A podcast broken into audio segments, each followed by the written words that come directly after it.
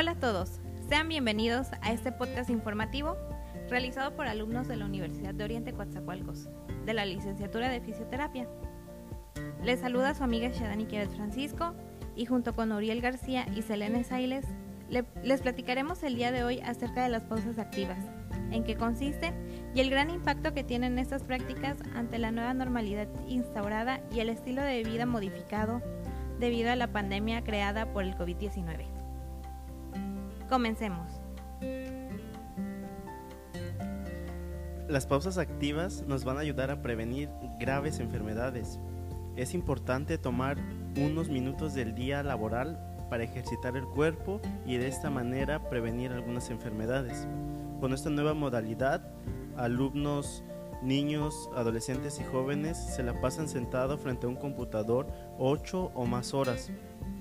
Se la pasan con el teléfono, se la pasan haciendo tareas y al paso del tiempo esto les causa dolor de espalda, los pies se presentan cansados y las manos adoloridas. Esto podría ser la descripción de una jornada escolar con la nueva modalidad y se le conoce como mucho trabajo y poco movimiento y esto es un grave error. Es muy interesante todo esto que nos comenta Uriel. Pero por favor, Selene, cuéntanos, ¿qué son las pausas activas? Bueno, las pausas activas son breves descansos que durante la jornada laboral que sirven para recuperar energía, mejorar el desempeño y eficiencia en el trabajo a través de diferentes técnicas y ejercicios que ayudan a reducir la fatiga laboral y sobre todo a prevenir el estrés. Entonces, Uriel, de acuerdo a esa definición que nos dio Selene, ¿por qué debe de realizarse? Claro que sí, te explico, mira. Cuando los músculos permanecen estáticos, en ellos se acumulan desechos tóxicos que nos producen la fatiga. Cuando se tiene un labor, una labor repetitiva, el cansancio y las molestias musculares se concentran comúnmente en el cuello y en los hombros, pero también se presenta en las piernas. Esto es porque disminuye el retorno venoso y genera calambres y mucho dolor. Como debemos recordar, todas las actividades presenciales, tanto en trabajos y principalmente en escuelas, han sido reanudados de manera momentánea, lo cual ha sido sustituido por una modalidad llamada home office. Pero Selene, cuéntanos, ¿Cuándo se deben realizar estos ejercicios? Bueno, pueden realizarse en cualquier momento antes de que aparezca la fatiga muscular. Es recomendable hacerlos al inicio y a la mitad de la jornada.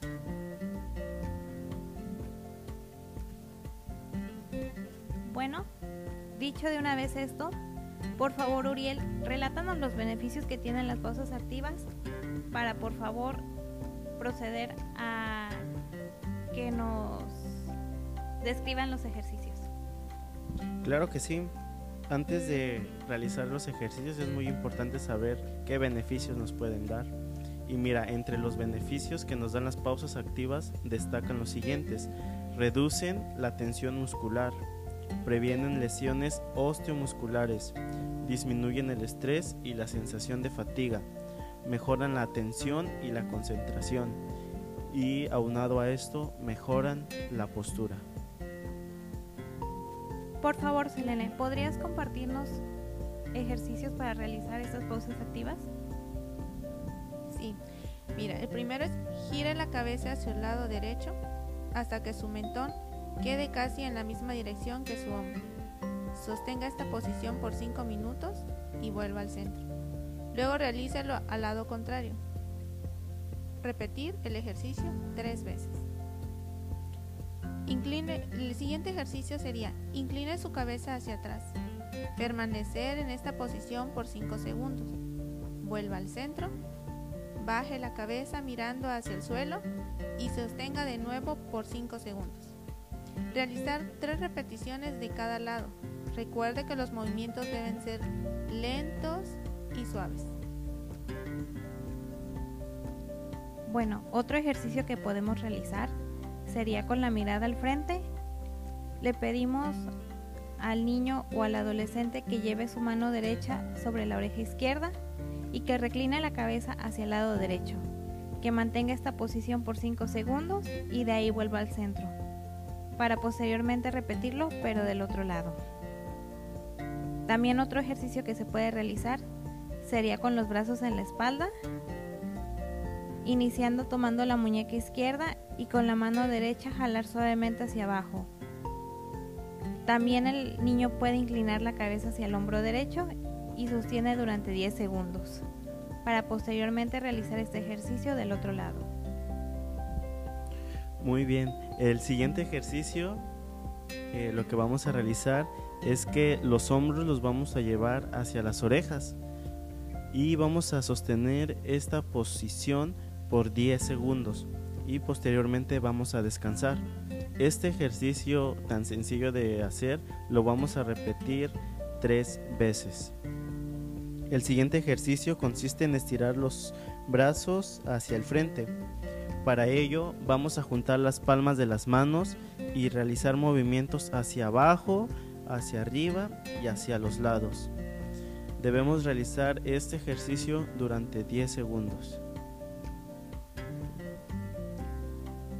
Bueno, una vez dichos estos ejercicios, debemos de tener en cuenta que los niños y adolescentes deben de estar guiados principalmente por un adulto.